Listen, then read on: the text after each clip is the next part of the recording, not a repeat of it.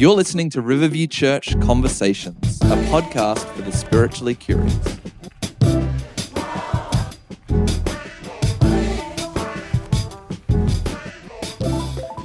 Welcome back, everyone, to the Riverview Church Conversations podcast. My name is.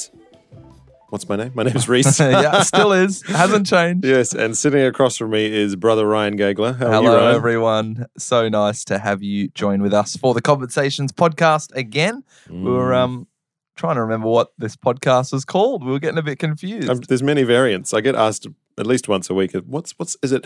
Is it Riverview Church Conversations? Is it Riverview Conversations podcast? Is it something else? Maybe- I don't know. You call it what you want. Maybe we do an episode on what we should be called. No, Yeah, we could do. We, We'll we do, a, we'll do a branding exercise. How you going, Reese? I'm, you know what? Today I'm probably a six out of ten bodily. I fear I've overdone it on the bike this week. Oh, Yes, what your brain's trying to catch up? like my body's trying to catch Oh, up to okay, okay. to my kilometer count. Yes. I've overdone it too early in the week. Look better than zero kilometers. This is true. This is very. This yes, is very true. Which is maybe Yeah. my body's the other way. Well, how- many kilometers have you done, Ryan? Yeah, very little. we'll move on. Uh, Reese, my fun question to kick us off today is simply if you could spend seven days anywhere in the world, where would you spend it? Oh, great question. Um, probably not Morley, which is where I us- usually spend my days. Uh, no, Morley's fine, guys. Um, it's it's a lovely it's a lovely place. Uh, uh, potentially somewhere Southeast Asia, Oh, okay. okay. somewhere some some some kind of off the beaten track place. you like the humidity, the food? Yeah, I do. I do. Maybe Okay. maybe Vietnam. Yeah, wow. I've- Very I've- different, Reese, because I hate the humidity. Oh, really? yes.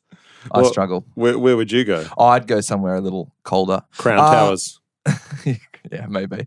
I uh, look. I, I love the Pacific Northwest. I, Oh, when yeah, I was living in yeah, yeah. Vancouver for a, a time, I really love Portland Mm. and um, Oregon State in general. Just some of the mountains up that way, and look a little bit colder. Good coffee scene. If I was spending seven days, I'd probably go somewhere like that. Uh, yeah, I've spent a bit of time there as well. Like I, I love it Mm, as well. mm. Obviously, like you say, polar opposites, but very nice, Mm, very nice. Plenty Now- of vibe. That's right. Today, Reese, we are talking about something we don't talk often about. In fact, maybe this is the first time you've even heard uh, a Christian podcast, if you call us that. I hope Ooh. so. uh, pilgrimage. Something I've never done. No. It's something I've never done uh, a proper pilgrimage. I feel like I've done lots of mini pilgrimages, Uh, but I've maybe we all have. Made a frequent frequent pilgrimage to Red Rooster on Great Eastern Highway. Now, this is, a- as I said, something that we don't uh, talk often about, but we thought it'd be a really valuable conversation. Um, the reality is we're, we're all heading somewhere. And so often we consider faith and we consider life um, a journey. But after many conversations with um, our guest today, we've kind of discovered that maybe there's a more helpful way of thinking about it. And and this podcast really came out of just some great conversations that we had been having and, and hearing from our guest today, Dr. Tanya Watson, um, just some of her insights and and some of the things she'd been thinking about in relation to um, thinking of life as pilgrimage. And so this conversation might be, um, you know, a big first time for you in, in terms of even hearing about all of this, but we hope that it's actually really helpful. So today's guest is none other than uh, the amazing Dr. Tanya Watson, who Mm. uh, is on staff here at Riverview and just brings a great wealth of knowledge. And so we really hope that you enjoy this conversation. Enjoy.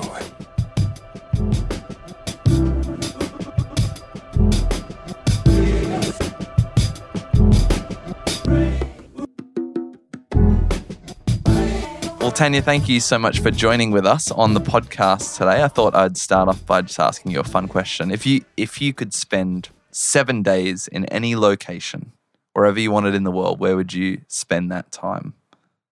I would I would go down to uh, the Holy Mile down at Busselton. Oh, really? I would There go down go. there. Yeah, no, I would go down there.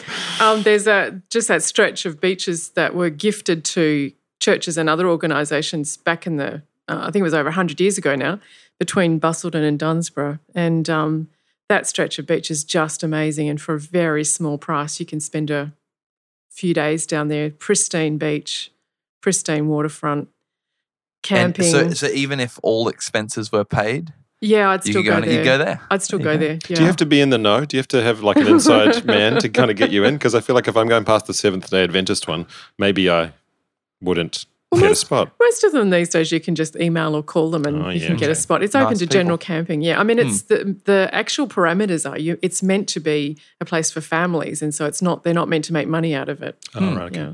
There you go. That's a that's a Yeah, hot solid. insight for the podcast.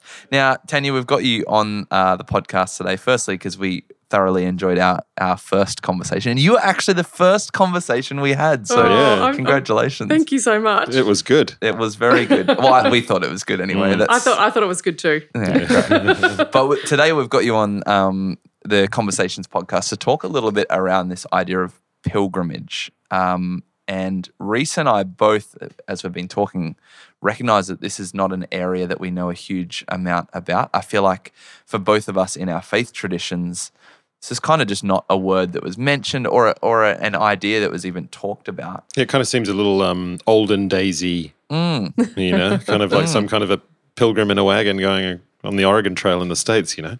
Yeah, and I think as I've probably gotten to know you more, um, and probably heard a little bit more about this, and even researched it a little bit more for myself, I've kind of become interested, firstly around the idea of literal pilgrimages, but also then metaphorically how that um, changes our perspective on the way we view life and, and the world and our faith. Um, so, Tanya, just wondering if you could um, tell us firstly a little bit about pilgrimage and then um, just share some of your experiences with it. So I don't. I mean, I, I'm not a scholar around pilgrimage, but I certainly have had more experience than you have. So, um, but certainly pilgrimage is not. a- It's not necessarily a Christian concept. So, for example, there's a Muslim pilgrimage that is very f well known, the Hajj. Yes. Um, we got millions of pilgrims going to uh, the Hajj.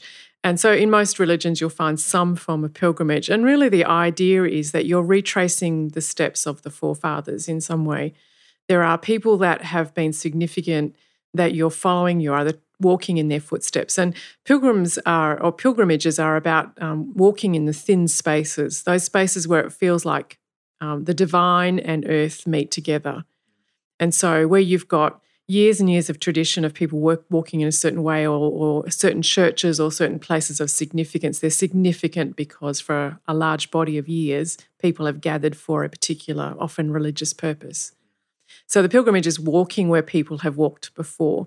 And certainly, um, as someone who's walked on the Camino, which is a thousand year old pilgrimage route, um, there is something that you just you, you get that sense of time that you don't get when you go into the shops, for example. You get a sense of for a thousand years, people have chosen to leave home to go to a place that they've never been to before, or you know, a famous, um, and and to walk in this pathway, and that somehow that journey is about meeting with the divine in my daily walk to get to a certain place. Um, and I certainly felt that in Spain. So when you, I, I noticed, in, for example, with the hospitality in Spain, it was an incredibly hospitable journey because every three, four, five, six kilometers there is a village, and the village really exists to support pilgrims who are going through to Santiago. I mean, yes, there's farming and things going on, but there was little businesses and cafes so that pilgrims could rest, have you know, have coffee, cake, lunch. Uh, whatever. There were toilets there. Um, I, I don't think I encountered one dirty toilet my whole time, which was was amazing because over three hundred and fifty thousand people a year, for example, walk the Camino de Santiago. So the whole culture there. So you realise that the that the local residents are earning a living off pilgrims, but it wasn't usurious. So we weren't being charged huge amounts of money for refreshment through the day.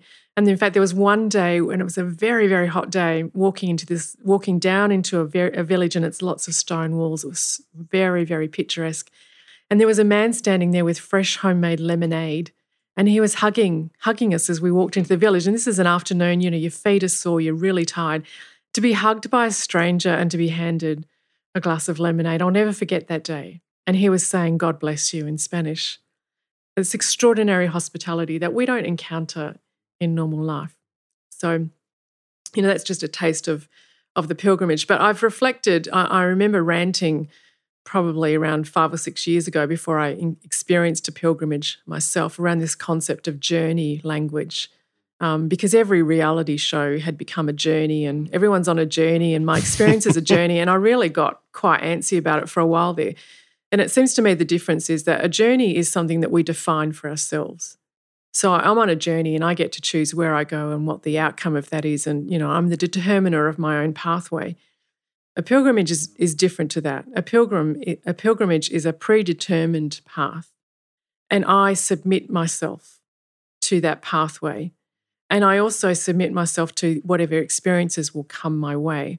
And I think that's a much healthier framework to live by. So when I now hear people say, "I'm, you know, we're going on a journey," I ha- I reframed my life around this concept of pilgrimage, where uh, I do not determine the pathway of my life.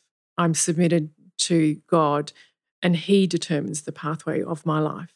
And my job is to try and walk in step with Him so when you actually go on a pilgrimage, you discover what it is to walk on a pathway that you do not know, uh, to welcome whatever you encounter in every moment of the day the rain, the hail, the sunshine, the hardship, the joys, the sheer joy some days.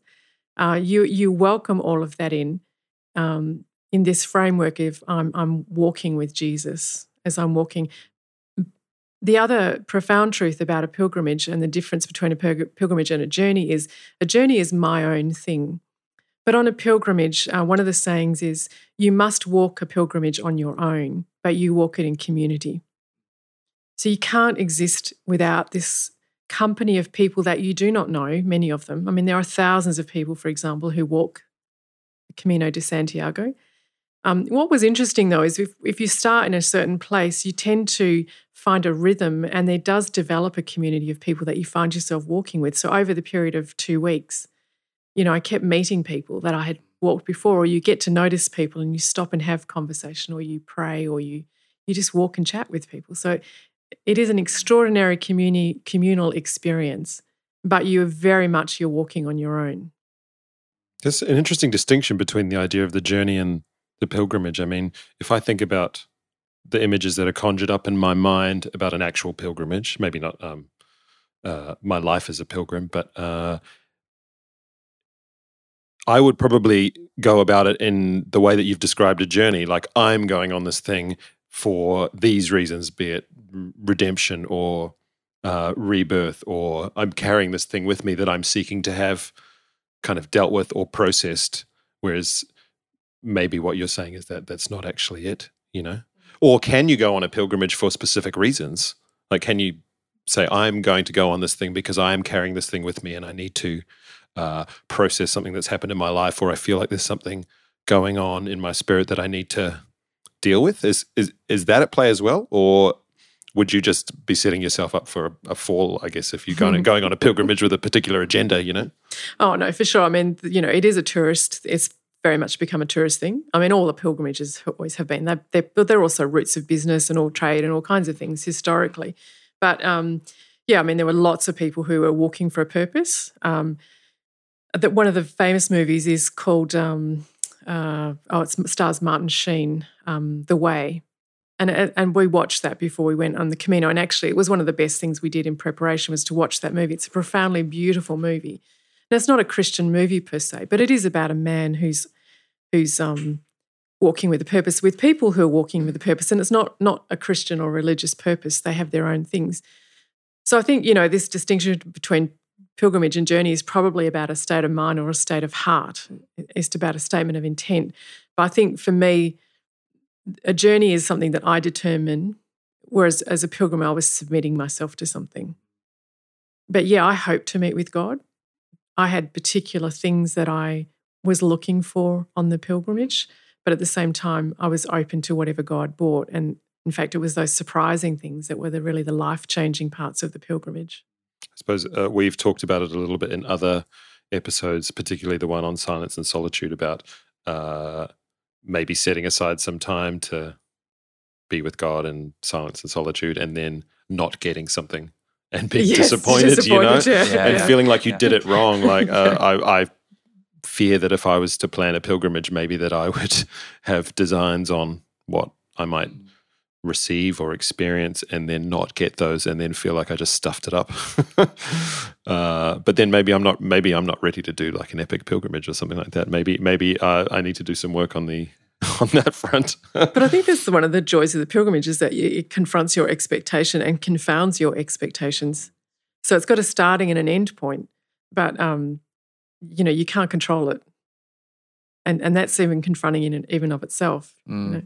Yeah, I wanted to ask a little bit about that because it sounds like, and we've talked a little bit about this, the whole, the whole certainty thing that we hold very tightly onto, especially when we talk about our journey and our, you know, the things that we choose. This idea of journeying towards an unknown end or, or a path that I don't really know where it's going to take me. I mean, our world is built on purchasing things that we know what we're going to get and we have the end product. We like, I'm not going to invest into something that I don't know the end in but that that is completely flipping it on its head you know this idea of treating life as a pilgrimage is throwing that certainty thing out and i feel like that's quite uncomfortable like well, there is a certain end to the pilgrimage. So for the Camino Santiago, you end up in the cathedral in Santiago, which is this massive, it's a massive cathedral, again with this rich history. And um, so there is certainly an ending point. Um, so I wouldn't want to say that there's no certainty, but there is the journey. I mean, pilgrimages have traditionally been quite dangerous, and in fact, they still are. You know, there are people who die on the Camino um, that you can you can find yourself confronted with you know people who want to rob you um, you know people have been abused on the pilgrimage so you know they are dangerous journeys it's not a safe journey but um, you are letting go of expectations you're trying to let go of expectations i mean there's a lot of discussion on pilgrimages about how much you should take how much you should carry a lot of people start off particularly if you do it hardcore you you take you, you carry everything with you and usually by at least halfway through the pilgrimage, you find you, you can divest yourself of so many possessions. You actually realize you don't need much mm. to walk. So it's, there's, there's kind of this process that goes on the longer you're on your pilgrimage. But so it has, it, it has elements of certainty Mm. about it. but and i guess what i'm hearing is what makes the pilgrimage to use the word journey special is actually not necessarily just the end point and that's not necessarily it's actually the It's actually the, the it's, day by day it's the step daily by thing. step Yep, yep, yep. What kind of spaces when you were walking the Camino did you find yourself in? Like, are you were you in some kind of um, as you're walking, you're in a particular headspace, or did you find yourself on days where you're just grinding it out and you're you're frustrated and you're sore and I just I, I can't imagine that you would go on something like that and be in a prayerful utopian head heart space. I imagine there would be some days where it's not all that. Oh, And there might be some days where you are experiencing something that is very precious. Yeah, absolutely. All of those. It's a, it's a roller coaster, and it really is just starting out walking and and and seeing what happens. But yeah, there were days where you just. Um, I was a tourist. I mean, it's just profoundly beautiful. This part of Spain is just gorgeous, and you're just pinching yourself that you get to spend days walking through beautiful. I mean, that slow tourism. You know, you can understand doing it just because it's slow and it's just a different tourist experience.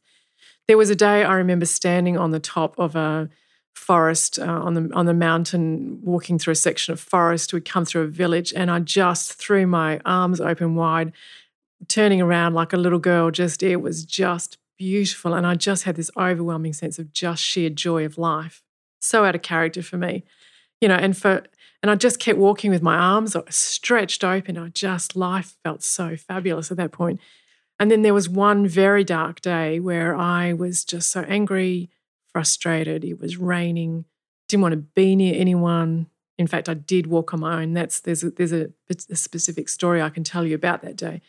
Um, you know that we started. I was with a group. We started every day with a psalm and, and a song. And oh man, I didn't I didn't want to pray with anyone. I thought, what are we doing? I just I just don't want to be with you people.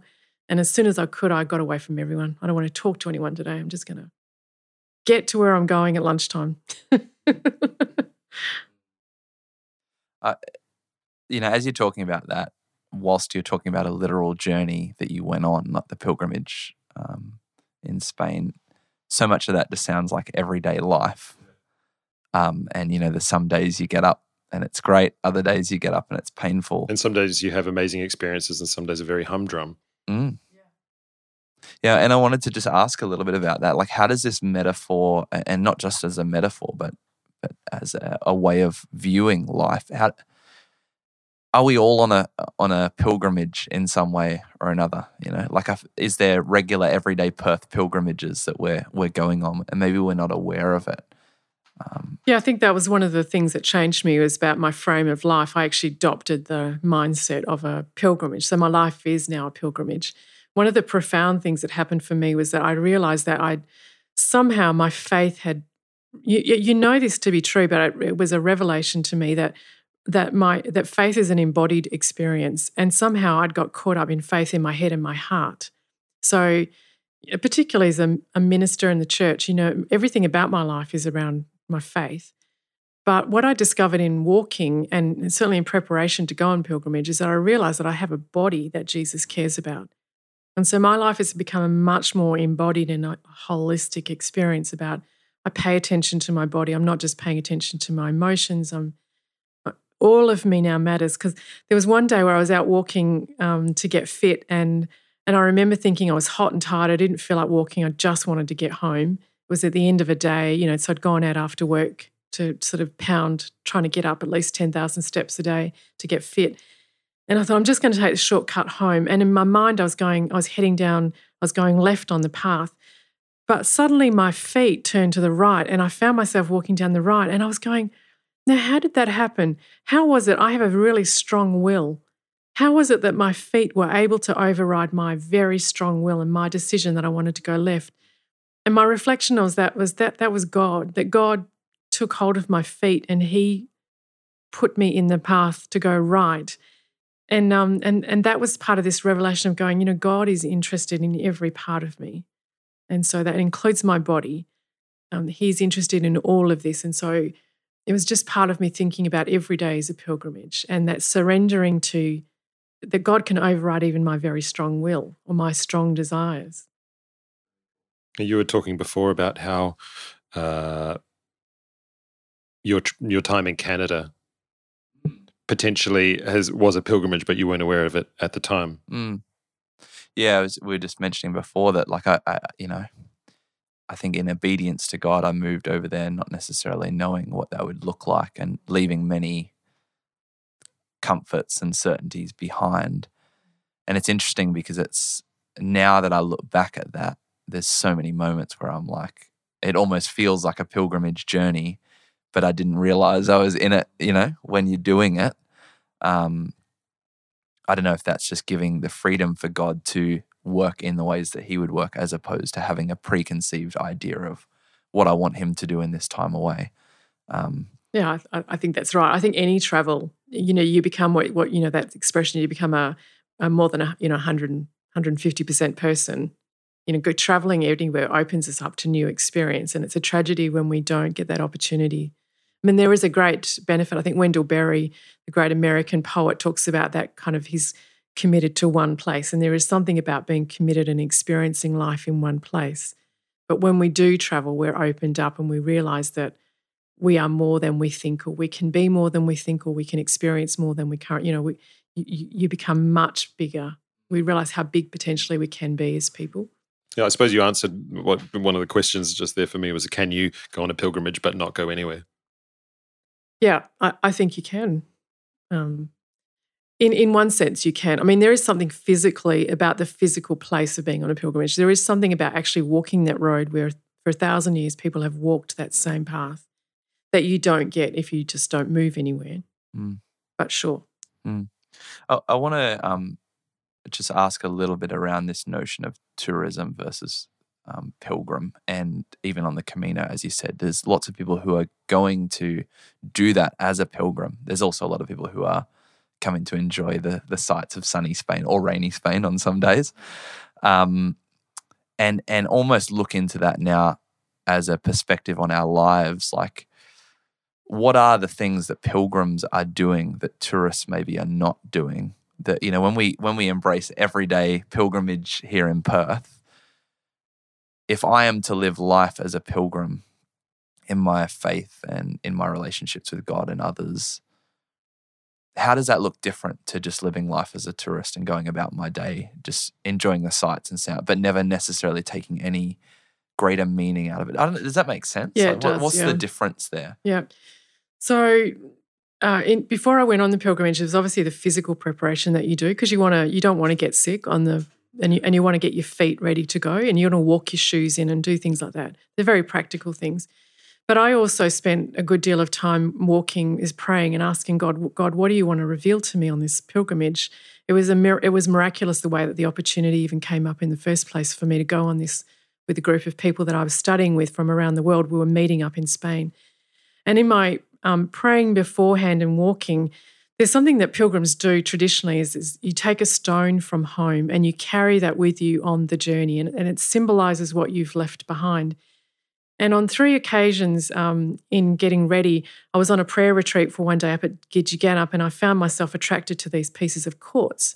And during the course of that prayer retreat that day, I picked up about, I think there was 13 pieces of white quartz, and I felt like I needed to take those to Spain with me.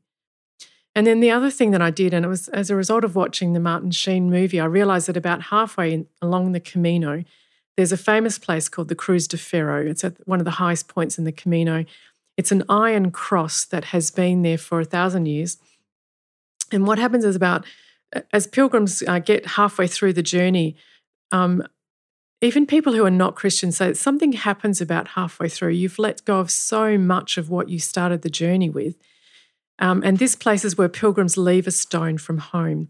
And so there's this incredible mound of stones. Like I can't tell, I can't begin to describe you what it's like. You walk up to the top of this hill, and there's this mountain of stones, and then there's an iron cross on top of it. And people pause there and drop their stones. And um, and I couldn't wait to get there. I was really looking forward to that part. And um, and so I took uh, a bag of smooth white pebbles, and I took one. Quite emotional talking about this actually. One for every member of my family. I wrote their name on it, and I wanted to go there and leave a stone for each member of my family at the cross. And um, and then the third uh, stone that I took with me was actually a lump of concrete, which um, so I'm, I'm, I'm, I'm answering. I'm answering your question, but I'll, I'll I, you know I need to put it in the context of a story, and that happened because one day I was out walking and I felt God say to me, um, "You know, the, you got two bits of concrete, the broken slab in your backyard. I want you to take one of them with you in your backpack." And I'm kind of going, you know, is that God speaking, or am I just being, you know, Get some funny looks at customs. yeah. and and and I thought, and I I thought, oh, I bet you want me to take the bigger piece, not the small one. and I checked in with a few other people and said, what, you know, am I being crazy? But I mean, who would even think of taking a lump of concrete in their backpack? So I picked up the big piece, and it and it was a big piece of concrete, and and didn't tell anyone that that's what I was doing. Um, and took that. So I had these three kinds of stones. So, so what happened on the pilgrimage was that um, I felt that the pieces of well, we started off at the Cruz de Ferro, so I didn't walk the whole of the Camino. I, I want to do that one day. I only walked part of it, but we actually went to the Cruz de Ferro where this iron cross was, and I couldn't wait to get there. As I said, and what was fun is I was walking with my husband Neil, and when people found out we were going, they they actually asked us to take a stone for them and leave at the iron cross. Um, so we got there, and and it was miraculous because there was no one around, which doesn't normally happen. So we actually had probably 15 minutes on our own there, placing these stones. And in the miracle of technology today, I was able to place a stone of my family member at the cross, take a photo, and immediately send it back to them on messaging. You know, I'm here. I'm leaving you here at the cross, and here's your name on it. And it's just, it- was a profoundly, um, a profound experience to think that I'm leaving my family members at the foot of the cross. And there's just the, just the thought of that. We leave one another at the foot of the cross. We surrender one another to the complete and finished work of Jesus on the cross. It's profound. Um, the second, the, the the pieces of quartz were were just so much fun for me. They were really healing. They became quite healing. Each piece of quartz had like a red line of iron through it, almost like blood running through glass. And um, every day, I felt God say to me, "Every day, I want you to walk with one of those, and then we're going to leave it somewhere on the pilgrimage." And um, and so every day felt like a fun adventure. It was fun with God today. Where will I leave this piece of quartz? And I have I have 13 stories of where I ended up leaving my piece of quartz that day. One was that there's there's shrines, little shrines all the way along the the Camino where people pray and they leave stones or they leave notes or they leave flowers or whatever. And it's just this idea of picking up and putting down as you're walking, picking up, putting down, picking up, putting down. And in a Christian sense, you're surrendering. Now, non Christian people are doing this on the Camino, and you can do it as a tourist, but it becomes profound when you know that God is directing your pathway and your steps. So there's one uh, piece of quartz that's in the cathedral in Santiago in the crypt where the bones of St. St James are because I tossed it in there. Unless they clean that cathedral, they'll never find it. Um, there was one day where we got to where the oldest cross is on the Camino pathway. And that day is extraordinary in my memory because that one was a sad one uh, amidst all the joy. I felt that day that I was carrying my son for whom I have, you know, particular heartache. And, and, uh, and my husband and I, we were we, at one part we were just walking together hand in hand with a stone between us, and we got to this cross, and without anyone ever saying anything, people just gave us space, and that was the day where we put our grief uh, at the foot of the cross, and we're able to walk away. And the thing is, you can never go back and pick it up again. Um, and that that was profoundly heal- healing for us that day. And to be in this idea of community of people we didn't know, but somehow they held us in our grief and in our walking away. And then the third one, which was the concrete. Um, I mean, that was truly, I mean, I still think I can't believe I did that. But um, I was walking with this concrete in my backpack, and the miracle of that is that I never felt that weight I was really worried because I'd been doing some training and I'd put my neck out just the weight of carrying a backpack. And I thought, I'm I'm not going to make it. And I'm and I I hope that God says to me, you can leave the concrete on day one. But I had a sneaking suspicion that wasn't going to be the case because the concrete represented at that time I was working with Churches of Christ and that represented the weight of the 65 churches. This kind of idea of spiritual weight carrying this, these churches that I love with all my heart. And um, and the miracle was that I walked every day with that concrete. My fellow pilgrims didn't know, and I never felt the weight of it, except for that day where I got really angry. And I woke up that morning and I just thought, "You stupid woman! What are you doing? Who who who are you to think that God told you to carry this lump of concrete? You know, this is just a ridiculous thing to do." And I thought, "Oh, I'm just going to get out of here as quick as I can and I'm going to just chuck this piece of concrete somewhere. I'm like, I'm done with this. And um and I and we sang a song and as I said, I was just I was literally seething. And I and as soon as I could, I just I just took off for dust, left everyone for dust that day. I I, I ran and it was it felt like a supernatural running. I mean, this is day three, my feet were sore, and I just took off down the pathway, didn't care, didn't want to talk to anyone. And um and then probably after a couple of hours, sort of settled down and prayed through my anger and, and sort of going, what was that? Like, what was that? And the really weird thing about that day is, uh, like, I didn't pass anyone from my group. I didn't. I left my husband. No, you know. And it gets to lunchtime, and I get to the village, and there's all the all the people that I've been walking with sitting at the village having lunch, and the sun's shining. And they went, "Where did you go?" Because you know, you were so far ahead of us. We thought you'd left, you know, left us for dust. We thought you probably were at the hotel by now. And I went, well, well, where were you? Because I ran the whole way. I didn't stop and I ran, and yet you beat me to lunch. And to this day, I can't explain what happened other than it was something profound. Anyway, the story with the concrete was it, it symbolized the churches. And I think maybe there was something that God was even doing in me that day in relation to the churches.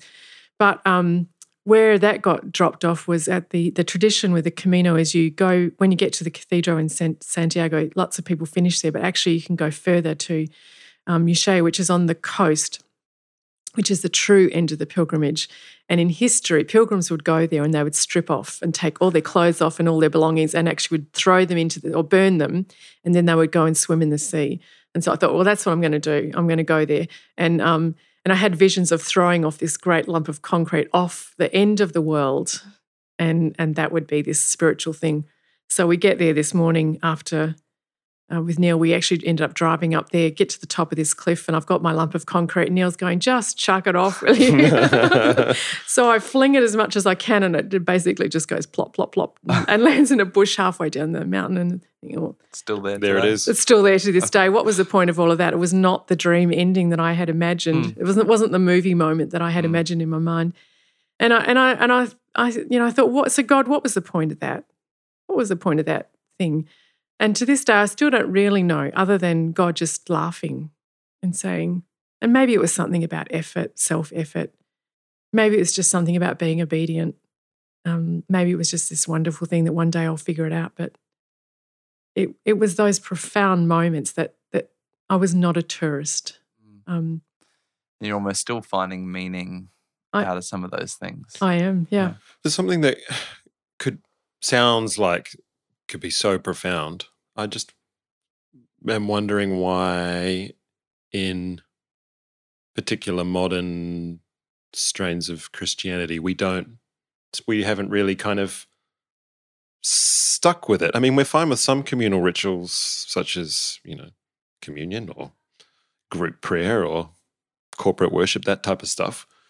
I just wonder why and how it got lost along the way. Why we, I mean, it's clearly not lost, but we just haven't chosen to keep it as part of our. Maybe it's just the trappings of modern life. We like everything to be kind of neat and tidy, and and a pilgrimage is not neat and tidy.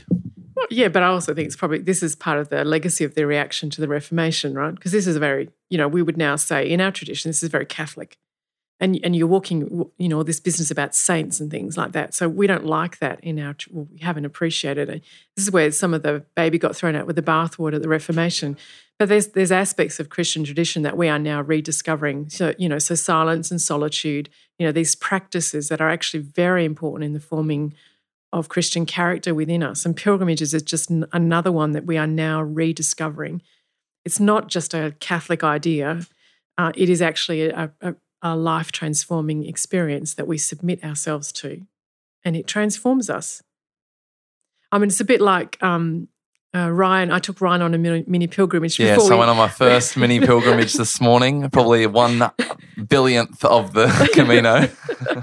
But you know, we listened to scripture while we were walking, and Mm. it was a passage from Isaiah that talked about rough pathways and smooth pathways. mm.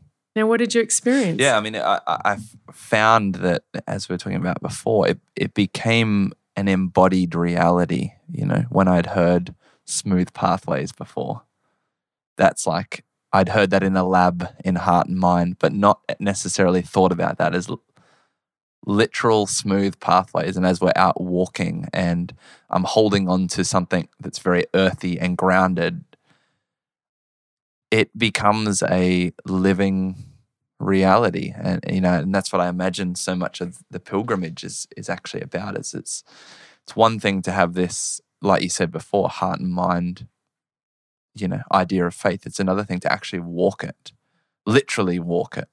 I think so much of our um, church context is often done in a nice little lab like building with fake lights and you know um, music whereas how much of it is meant to be outside. I don't know. I'm saying that as a not very outdoorsy kind of person. so the only stars I sleep under are the five stars. I mean, one of the um, one of the there's a pilgrim pilgrimage writer who I, I think I can't remember which book it was, but he says, um, you know, the Bible is such an outdoorsy book.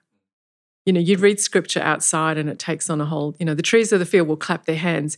If you're in a forest and you hear the wind in the trees, y the trees of the field are clapping their hands, and that's an amazing experience.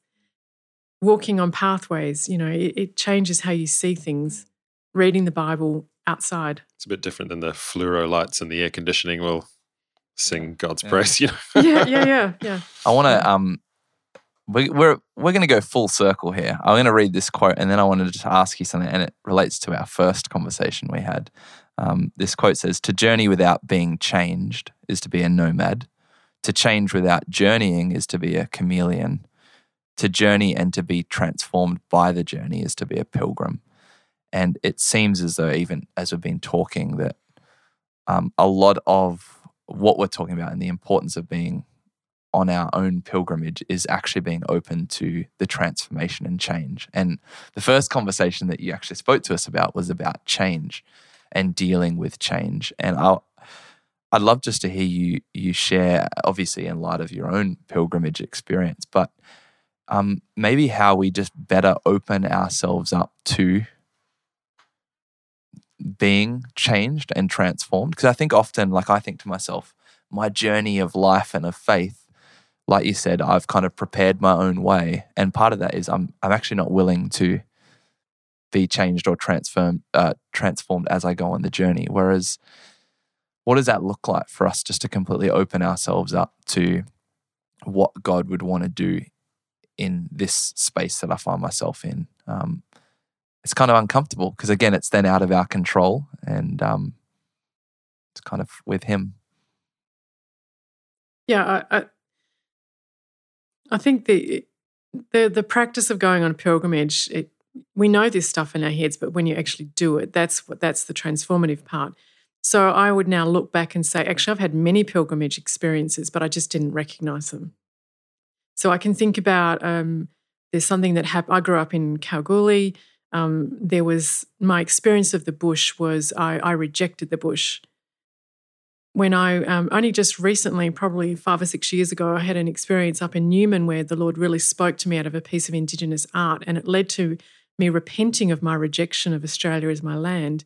Now, I would now tell you that that was a pilgrimage experience. I just didn't recognize it because I didn't, I didn't understand. I mean, it was a still profoundly life changing thing, but I would now say that actually, I, rec- I would now recognize it as a pilgrim quite differently because now I understand.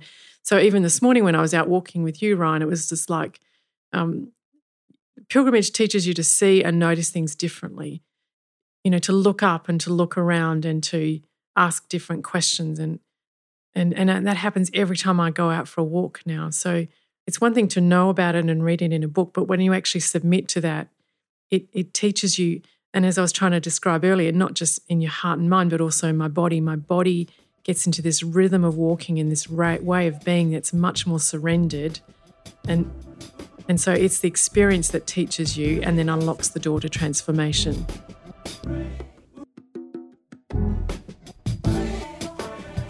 Well, we hope you enjoyed the Conversations podcast for today.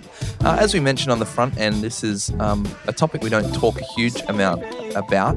And so, if you're interested in learning more, we'd really encourage you just to keep um, exploring, keep asking questions, uh, jump online search out about some pilgrimages, some examples. Um, don't let the conversation end here. If you'd like any more info about Riverview Church, please hop on to riverviewchurch.com. You're local and you're looking for a, a, church to attend, we've got our service times up there and ways to get connected. And our live stream is moving to a new time. We're moving to 5 p.m. on Sundays. That's Australian Western Standard Time. And that stream will be up for 24 hours afterwards. Our music today is by the super talented Andrew Warham. Until next time, keep having conversations.